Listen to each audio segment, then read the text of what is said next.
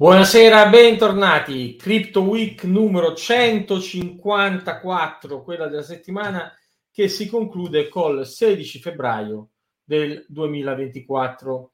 Allora, settimana davvero, davvero speciale, lasciatemelo dire forte. Voi vi domanderete perché, o forse immaginate di saperlo, ma non lo so, eh, vediamo. Eh, il motivo per me è innanzitutto il fatto che sono dieci anni che ho conosciuto Bitcoin, sì, 13-14 febbraio 2014 a Berlino, portato di controvoglia dal mio responsabile all'epoca in Intesa San Paolo, il quale diceva che dovevamo capire Bitcoin, visto che io mi occupavo di fintech, e io pensavo Bitcoin fosse una bufala, uno schema di Ponzi.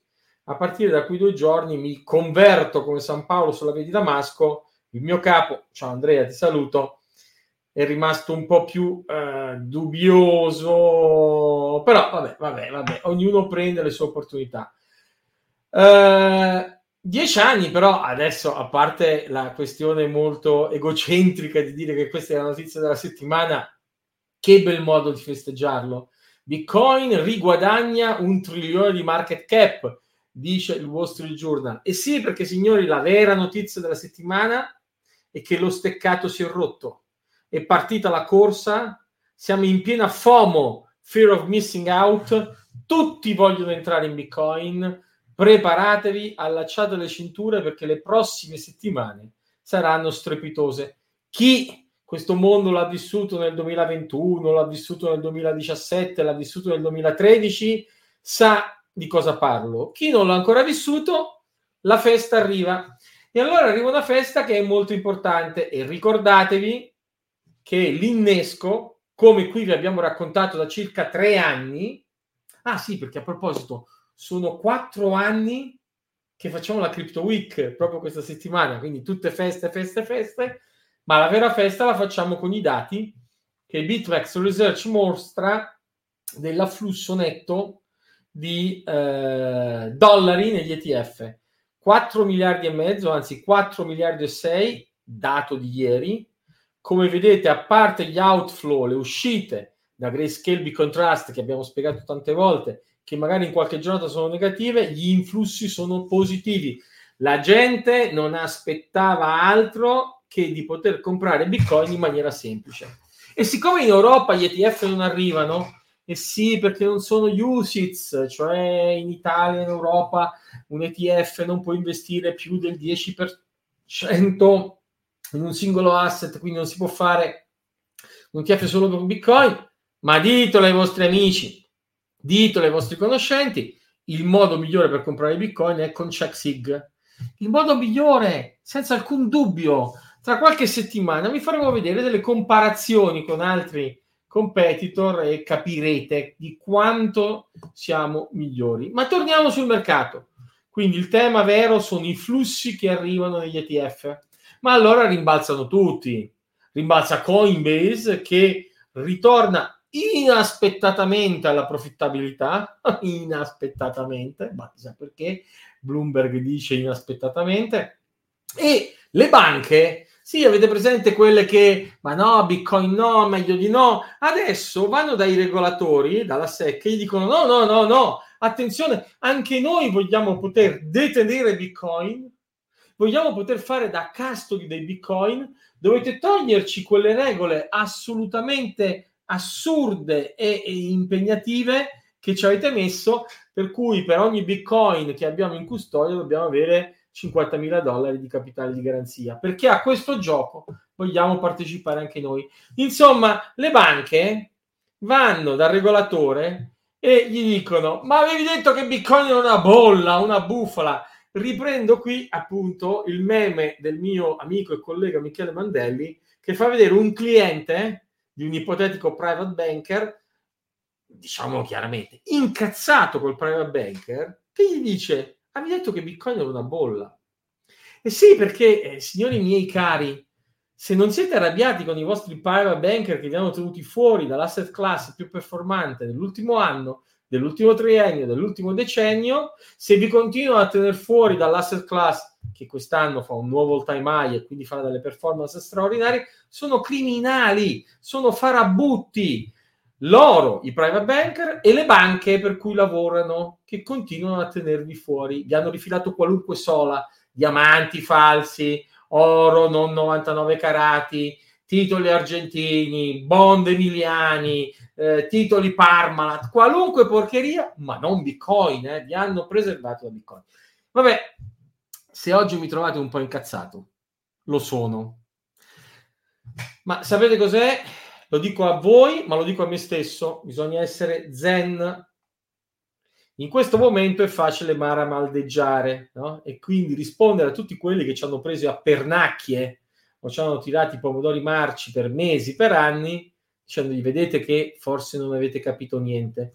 Però ripeto, calma e sangue freddo, perché adesso ci aspettano 12 mesi di euforia. Poi ci sarà il solito ritracciamento e poi il solito Bitcoin è morto. Intanto morto, ovviamente sarà morto magari ritracciando da 120.000 a 80.000. Eh, vorrei morire io così. Però, insomma, sfoghiamoci. Io mi sfogo oggi, poi prometto calma e zen. E sì, perché eh, non solo i clienti dovrebbero andare arrabbiati dai private banker, non solo le banche vanno arrabbiate dai regolatori gli dicono dateci ma, eh, luce verde. Peraltro in America, in Europa, le nostre banche dormono sonni tranquilli, sono tutte belle serene. A loro Bitcoin non interessa Tant'è che abbiamo letto anche delle sciocchezze straordinarie questa settimana di un paio, ne daremo conto. Ma nel frattempo negli Stati Uniti, guardate questa, il governatore Waller della US Federal Reserve, di una delle branch, dice che la DeFi potrebbe aumentare la forza del dollaro a livello internazionale.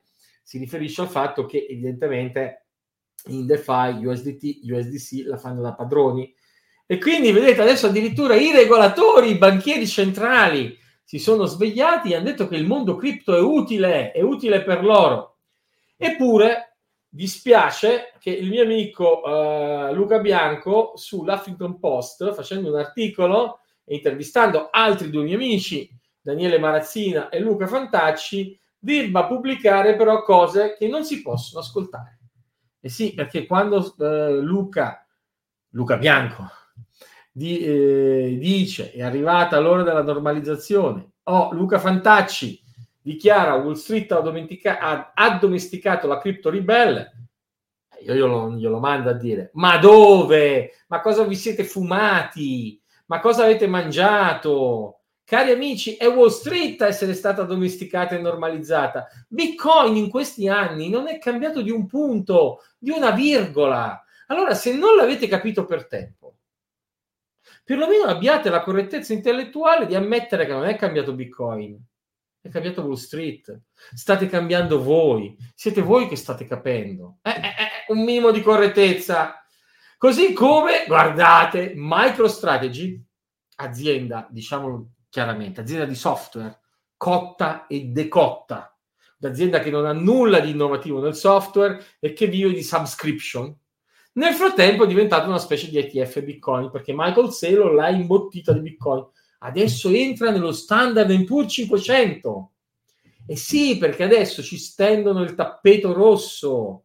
E quindi è per questo che a parte questa puntata prometto non mi sfogherò mai più perché bisogna essere educati, simpatici, cordiali, sorridere a quelli che fino a una settimana fa ti prendevano per il culo ma adesso che ti invitano nei salotti buoni, sorridi, comportati educatamente, Ferdinando, dimostra che sai usare le posate e mangia con la bocca chiusa.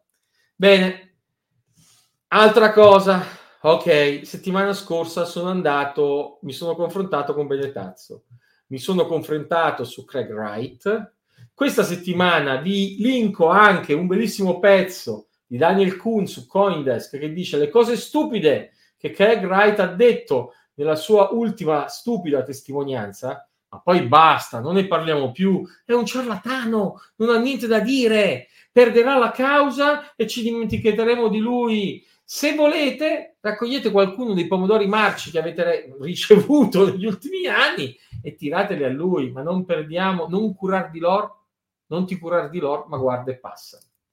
Attenzione, attenzione che arriva, arrivano altre uscite.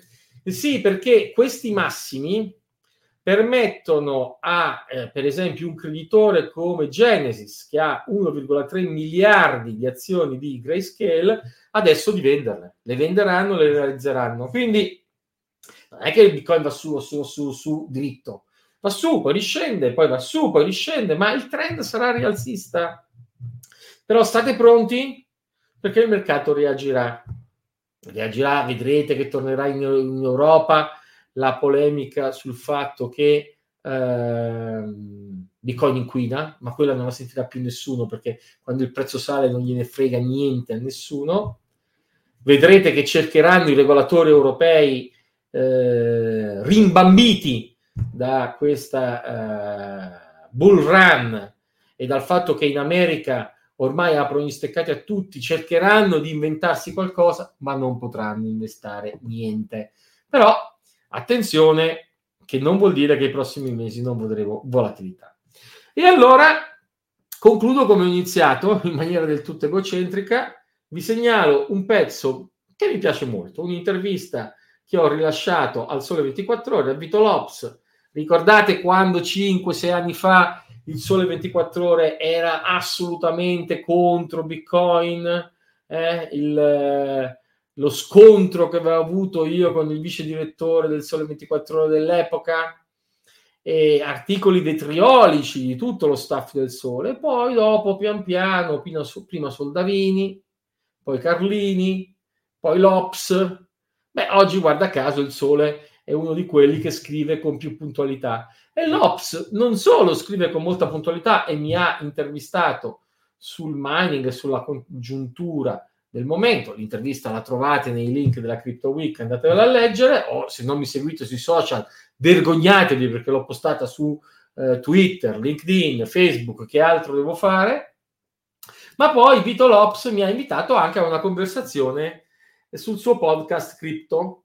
Podcast Crypto che pare sia piaciuto tantissimo. Vi confesso che questa settimana ho ricevuto un'enorme quantità di complimenti inusuale. Eh?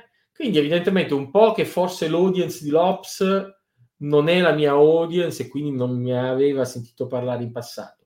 Un po' perché devo ammettere evidentemente la chimica tra me e Vito è abbastanza positiva, ci siamo divertiti a chiacchierare in queste in questa settimana. Insomma, il podcast, se non l'avete sentito, andatelo a recuperare. Ultima cosa, ho fatto una domanda stamattina, dice, ma scusate, ma me lo spiegate il cloud mining? Perché se le operations di cloud mining sono redditizie, ma perché il fornitore di cloud mining venderebbe la potenza computazionale ad altri? Per me il cloud mining è uno scam. Mi sbaglio?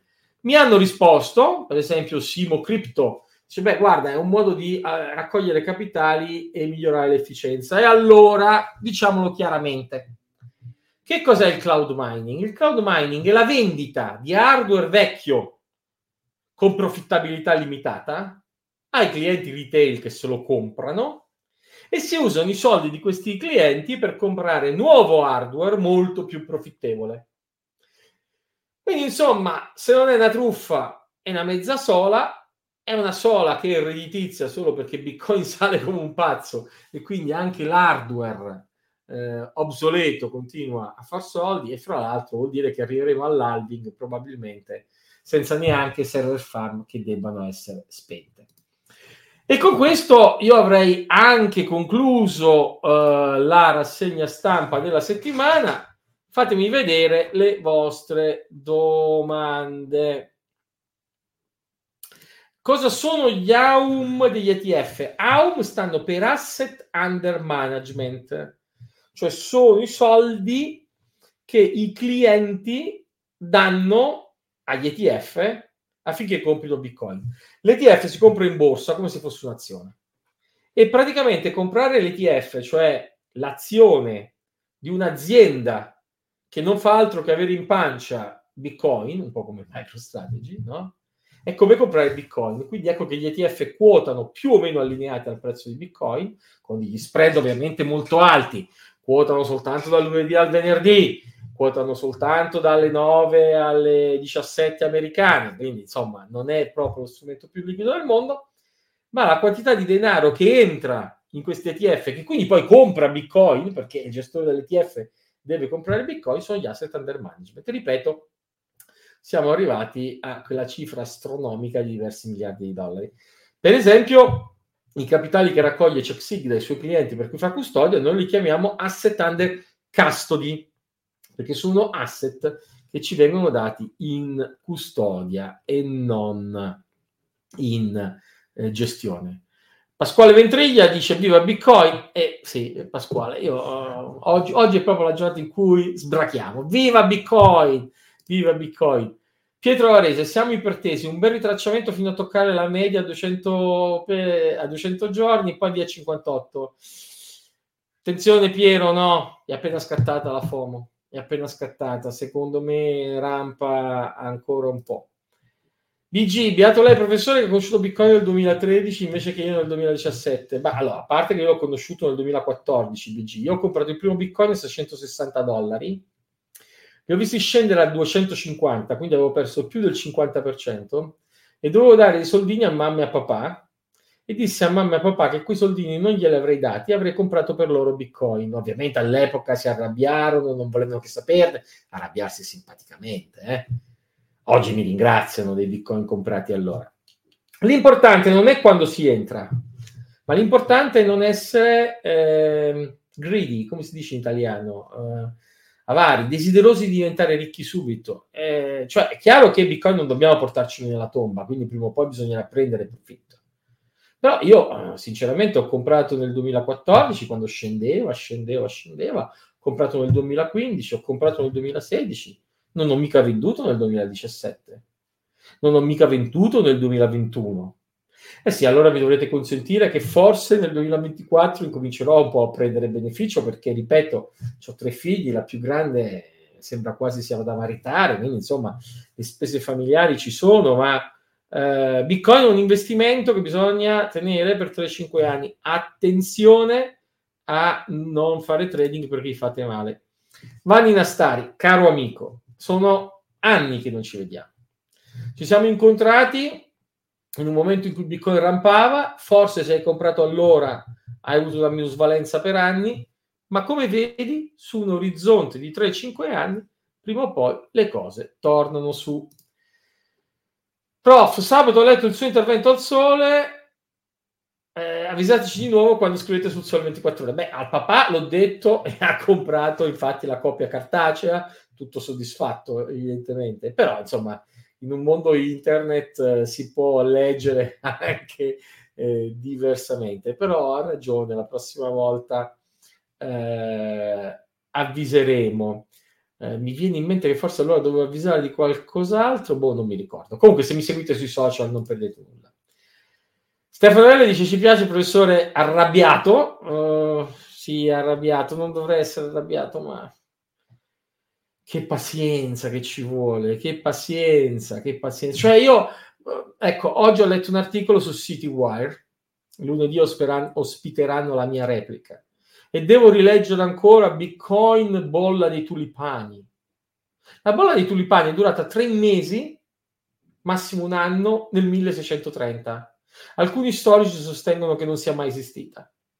Bitcoin sono 15 anni nell'economia globale, digitale, attuale, in un'economia dell'informazione, con una capacità di informazione, di analisi, di verifica dei dati incomparabile. Ma come si fa a dire una sciocchezza del genere e non vergognarsi? E non vergognarsi. E magari non mi sta seguendo, ma caro Jeffrey, lo sai, l'hai scritto tu, l'hai detto tu, ci conosciamo da anni, non sei stupido. Perché dire di Bitcoin che potrebbe essere una bolla, la bolla dei tulipani. Vabbè, d'accordo. Uh, Giuseppe De Bellis, prof, è normale che sia arrabbiato e il prezzo da pagare per essere troppo avanti, comunque siamo noi a sostenerla. Grazie Giu- eh, Giuseppe, ma non è vero, non è, o, o meglio, può essere normale arrabbiarsi, ma non è mai giusto. Non è mai giusto anche perché eh, beh, chi, chi ci ha contraddetto la sua punizione l'ha già avuta rosica. Quindi è inutile arrabbiarsi. Però io ecco, magari mi arrabbio un po' su, sull'arroganza, sulla stupidità, su quelli che in nessun momento vogliono ammettere di aver sbagliato. Ecco, no?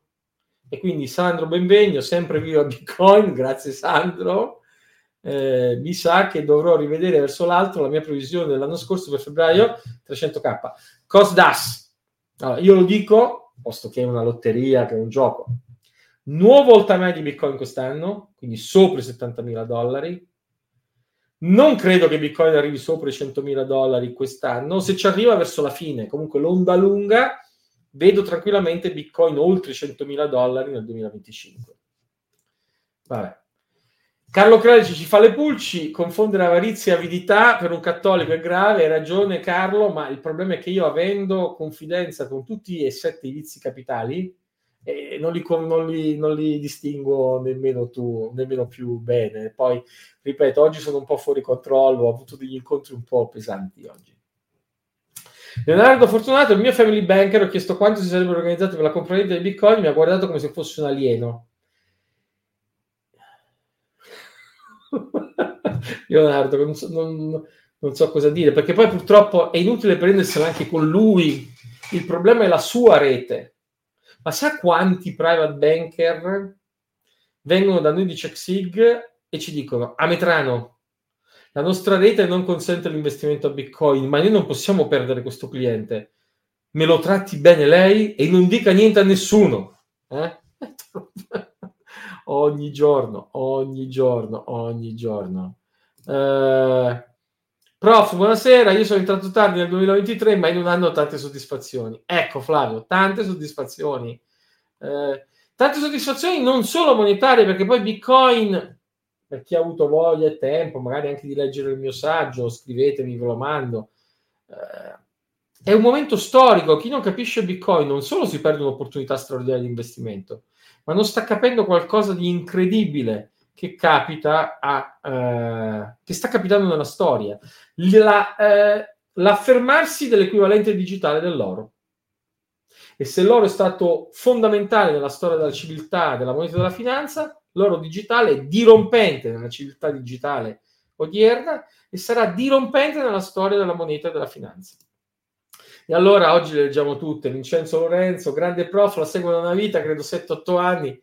Grazie Lorenzo. Laser Eyes, eh sì, perché quelli che ha Lorenzo, no? le lucine negli occhi, sono i laser eyes, andavano di moda nel 2020-2021 perché erano gli occhi fissi sui 100.000 euro. Tra l'altro io che sono un vecchio cattolico, insomma, San Paolo diceva tenete gli occhi fissi sul premio. Ovviamente il premio era ed è la salvezza eterna, ma eh, c'è un bellissimo gospel, Eyes on the Prize, andatevelo a sentire, magari nella versione di Bruce Springsteen, che è un altro delle mie grandi passioni. Ma io i laserai non li ho mai tolti da Twitter. Non li ho tolti nel 21, quando scendeva, dopo. Non li ho tolti nel 22. Non li ho tolti nel 23, che all'inizio era faticoso. Non li tolgo adesso. Ma non li ho messi adesso, come tanti altri buffoncelli. Tito Boeri risica. Eh, risica.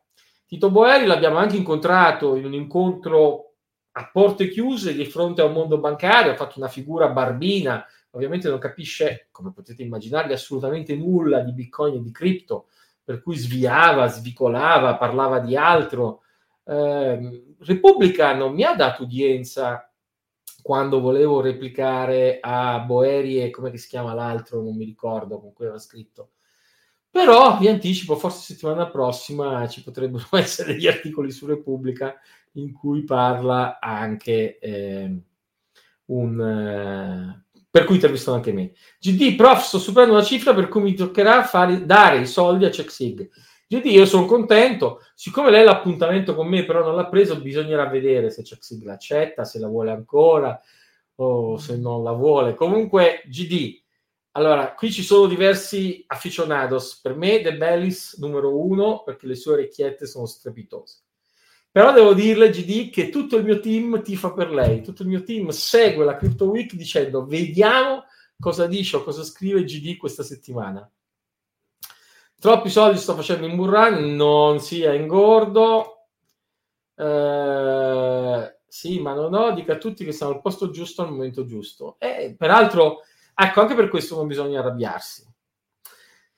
Non bisogna arrabbiarsi perché poi tutto sommato noi siamo stati fortunati. Io ero uno di quegli idioti che pensava che Bitcoin fosse una truffa, uno schema di Ponzi. Il mio capo mi ha portato di controvoglia a Berlino una conferenza. Beh, certo, poi io ho fatto il lavoro di capire.